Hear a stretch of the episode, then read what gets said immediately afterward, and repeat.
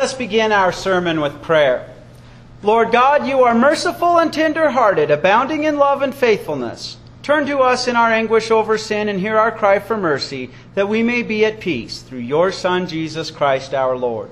Amen. Our text for our sermon is Romans chapter 8, verses 35 through 39.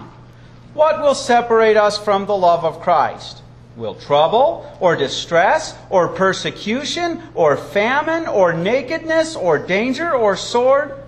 Just as it is written, For your sake we are being put to death all day long. We are considered as sheep to be slaughtered. No, in all these things we are more than conquerors through him who loved us. For I am convinced that neither death nor life, neither angels nor rulers, neither things present nor things to come, nor powerful forces, neither height nor depth, nor anything else in creation will be able to separate us from the love of God in Christ Jesus our Lord. This is the word of our Lord. Brothers and sisters in Christ, in our second lesson, we get to see the culmination of what was going on with Joseph as God put him in a position to prepare for the coming famine that he would use to bring the other 11 brothers down out of Canaan so that they could grow into a nation not under the influence of the filthy, filthy worship practices of the Canaanites. So we see the outcome of it, but have you ever put yourself in Joseph's shoes and thought about it? He's tattletaling on his brothers, which he shouldn't have been doing, but his brothers were doing things that jeopardized even the, the coming promised building of nations and the coming Savior. What thanks does he get for it? They plot to kill him. Judah and Reuben don't want to kill him. Neither one of them knows the other's trying to hinder it. But in the long run, Joseph gets sold into slavery in Egypt. Probably at that point in time, he felt pretty disheartened, ground under the boot heel of God. But God took care of him. He gets purchased by Potiphar, and, and, and, he ends up the head of Potiphar's household because God blesses him with wisdom. And whatever he's in charge of, he does really good with it. Then Potiphar's wife says, Come to bed with me. Joseph knows that adultery is wrong. He knows this is a sin against God. So he does what a noble man would do. He runs, he flees temptation. And what thanks does he get for it? At this time in Egypt, the punishment for a slave lying with his master's wife was death. He doesn't get put to death, so Potiphar must not have completely bought his wife's story. He ends up in a dungeon. Oh, but in the dungeon, even as an inmate, he becomes the warden's right hand man and he entrusts the, the upkeep of the prison or the running of the prison to Joseph. But he's still in a dungeon. And when some men from, from Pharaoh's household are put in the dungeon, and they have dreams, and he interprets them. One's going to die, the other's going to be restored. He says, Remember me. But they forget. And it's sometime later, finally, when Pharaoh has his dream of the, of the what would turn out to be seven years of prosperity followed by seven years of plague, that finally the man remembers. It was miserable for him up until that time, brothers and sisters in Christ. God was providing in a really big picture, and let's not kid ourselves, He would use a famine to get the other 11 brothers and transfer that family down to Egypt because those brothers were running after the Canaanites and following their ways. It was going to pollute them from worshiping the true God. God works through crosses, brothers and sisters in Christ. And in today's text, we see that while enduring hardship, always say, Surely I am saved. We're told and it's interesting in, in the Greek that the language that the Apostle Paul originally wrote the letter in, it's a very clear word for really separating off, like cutting off and throwing away. He says, literally, who, not what, who then will sever us away from Christ's love? Christ died for you. Christ won you. He purchased you to be his brother and sister, not to be a slave. God the Father, God the Son, and God the Holy Spirit, before they said, Let there be light, planned for you to be saved. There's only one thing that keeps you from being saved, and that is you. See, God brings us into His grace. His Holy Spirit enters our heart through the message. We can let something have a place in our heart equal to or greater than God and drive the Holy Spirit out of our heart. Lose faith. But those things that Paul is going to go through, those are the things we would think would make us lose faith. And if we're going to embrace the world, then that will happen. But this whole letter is saying nothing's going to sever us away from that. And he goes through those things. But remember, you're saved. The only thing that can screw up your salvation is your outright rejecting of God, rejecting your salvation. And so he says, will trouble that causes suffering or difficult circumstances or persecution or hunger or nakedness or peril or sword. Now it's very interesting that the first two words that the apostle Paul uses, the very first one is a picture of being pressed down. And doesn't life press us down? God subjected the world to decay. And we feel its pressures. There are all kinds of pressures on us. Pressure if you don't perform, you're going to lose your job. Pressure if you don't pay this bill, you're going to lose your house. Pressure that if this illness comes, you're going to be really sick. Pressing down, pressing down, pressing down. And certainly Joseph felt pressed down when he ran from Pharaoh's wife. The second word that he uses is one you find like in the adventure movies, like Indiana Jones, where the guy's in the, in the booby trapped room and the walls start closing in to squeeze them together. Have you ever had that in life? Feeling like whether you turn to the left or to the right, your options mean you're going to get squeezed. This world is full of pressures like that. And if we take our eyes off the prize and think that it's all about simply providing for our bodily needs, we're going to really feel those pressures. We may turn around and say, God, why are you doing this to me? Maybe Joseph was tempted to do that. You know, Job, Job who was squeezed like a grape by the devil, God said you could do everything but take his life. But God would not let his Holy Spirit depart from Job's heart. And Job's sin is saying, I just want to know why. Why is God doing this to me? And God's answer is, you can't handle the why. You're not all knowing. Joseph probably thought that many times as he rotted away in that dungeon. Why, God? Why are you doing this to me? But when all was clear, oh, to save my entire family and to grow my family into a nation under the influence of a nation that is not the perverts that the Canaanites and the Moabites are. God does allow things to squeeze in on us. Today we focus on His providence. And isn't it funny how we often think about that? Paul mentions nakedness. When you are so hard up that you don't even have a shirt on your back. God allows things to come upon us and we feel squeezed like a grape, pressed down and pressed in, just like we're going through the wine press. And let's admit it, brothers and sisters in Christ, it stinks. It's miserable. It is not fun. And it's not just in bodily needs that the Lord can squeeze upon us. We want to be very careful how we understand. I like to make a distinction. I like to use the word punishment for sin. Christ was punished for our sins on the cross. Our sins are paid for. I like to use the word discipline, though, when God allows us to suffer the consequences of our sin. I'll give you a couple of examples. One wrong example. Somebody gets cancer in their throat, they never were a smoker or anything else like that, and they think it's a punishment because of something they did 20 years earlier. No, God punished Christ on the cross.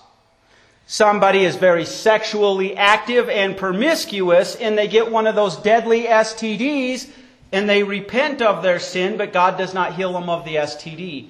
That is a consequence of their sin, and God actually used it for their good to return them to repentance. When God allows the world to press in and squeeze down on you, to squeeze you like a grape, remember, you're saved. Like Joseph, he's using it for your good and the good of others. Sometimes, like Joseph, we can see what that good is in our life. Other times, maybe we don't realize it until we get to heaven. Maybe when we get to heaven, we're not going to care because thanks, thanks to our crosses, God has used them to keep us depending on Him. Now, so far I've talked about things like when we worry about our food and our housing or relationships or, or things like that, but don't, let's not forget that the word persecution was mentioned there. Brothers and sisters in Christ, in communist countries like China, when Christians want to study the Word of God in its truth and purity, they find their property confiscated. They find themselves in jail. In Islamic countries, Best case scenario, you have to kowtow to it and be very careful what you say. Worst case scenario, they simply cut your head off or shoot you. It does happen. In America, we have freedom of religion, but that is a freedom that we feel being squeezed away from us. Political correctness, and, and we're afraid to speak up at work to, to witness our faith at times for fear that we'll lose our jobs. Even in America, it has its way of coming at us. But the Apostle Paul, through the inspiration of the Holy Spirit, is telling you none of these things are going to separate you from God. Yes, God does use hardship in your life. Always say, Surely I am saved, so that you can be confident He's using those things for your good and the good of your neighbor, and when they have accomplished their purpose, He will lift those things. Now, God has promised He's not going to let you starve to death unless that's the way He's going to call you to heaven. That changes everything. You can chop my head off for refusing to deny my Lord. I get to go to heaven. You've done me a favor. You can resent me for being a Christian. This life is temporary. It always puts it in perspective when we keep our eyes focused on the outcome, eternity, with the glorified body, when the presence of our holy, wonderful, loving Lord. So he says in verse 36, just as, as it has been written, on account of you, we keep on being killed all day long. We are considered as sheep for slaughter. If you had attended our Isaiah Bible study, you know that there were lots of believers that suffered the Babylonian exile along with the rest of the nation who had rejected their Lord. Believers like Daniel. And some of those believers were put to death. And even before the Babylonian exile, in the time of Judges, when God used the Moabites and the Philistines and the Ammonites, they went after the Israelites because they didn't like their God. And the faithful believers suffered along with the unfaithful, the unbelievers as well. But you notice who it makes the it says be on account of you, and he's talking to God, the psalmist, when he says those words. God is not the cause of evil.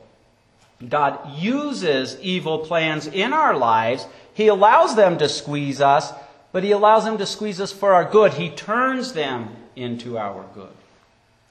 Kind of a strange thing, isn't it? When hard times come upon you to stop and say, What good does God have in mind for me in this? Why has God allowed this? And you can view it that way because you are saved. And that's what the apostle says next. In verse 37, however, in the midst of these things, we continue completely conquering through the one who loved us. Who conquered? Jesus. He conquered sin, death, and the devil 2,000 years ago on the cross for you. And that's why you can say, Surely I am saved. And so long as you are saved, you can be confident that in all these things, Christ's victory is your victory. That yes, while suffering hardships, this is your confidence. God is using it for your good. Jesus has conquered. Sometimes we don't want to see things like discipline as for our good, but it is God keeping us in our faith. And lots of times God squeezes others, unbelievers. He allows hardships to come upon them so that they see they need Him to prepare their hearts to receive His love and forgiveness.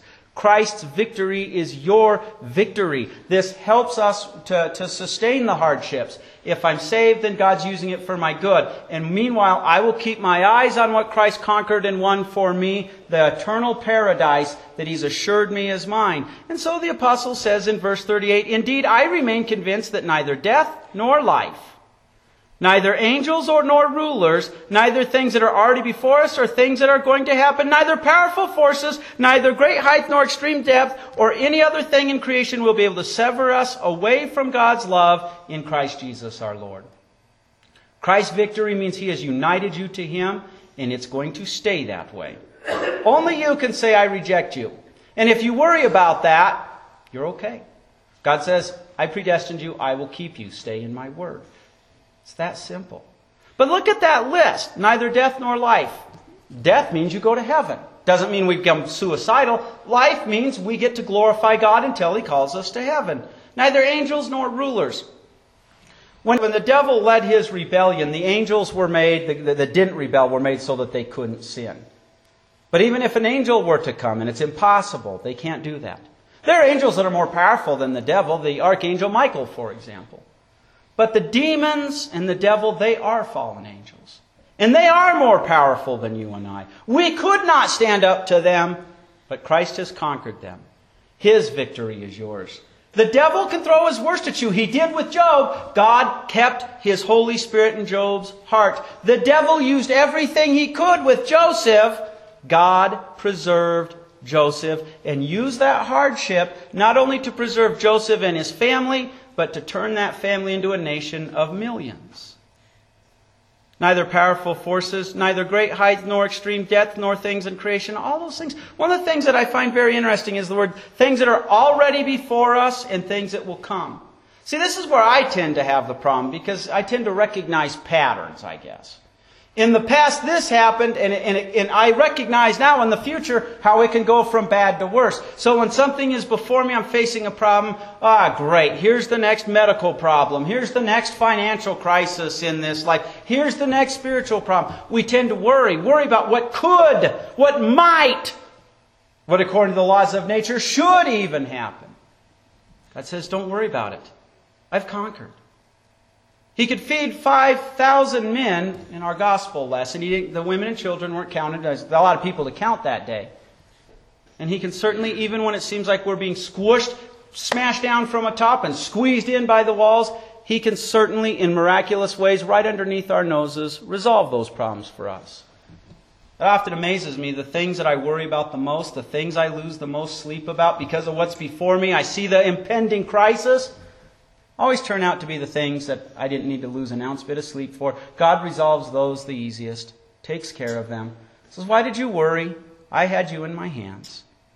Why? Because of his love in Christ Jesus. It's only in Christ Jesus. Christ purchased and won you. And so, again, while enduring hardship, always say, Surely I'm saved. What does that mean? Christ has already purchased and won me. So no matter what, I know this is for my good. And I know no matter what happens in the long run, I get heaven. I get the new heavens and the new earth. I get the glorified body. This is small potatoes. Surely I am saved, and I can be confident, therefore, that God is using it for my good. You can say that. So while enduring hardship, always say, Surely I am saved. Praise be to our Lord. Amen. Now to him who's able to keep you from stumbling and to present you faultless in the presence of his glory with great joy to the only God our Savior be glory, majesty, power, and authority through Jesus Christ our Lord, before all time now and to all eternity. Amen.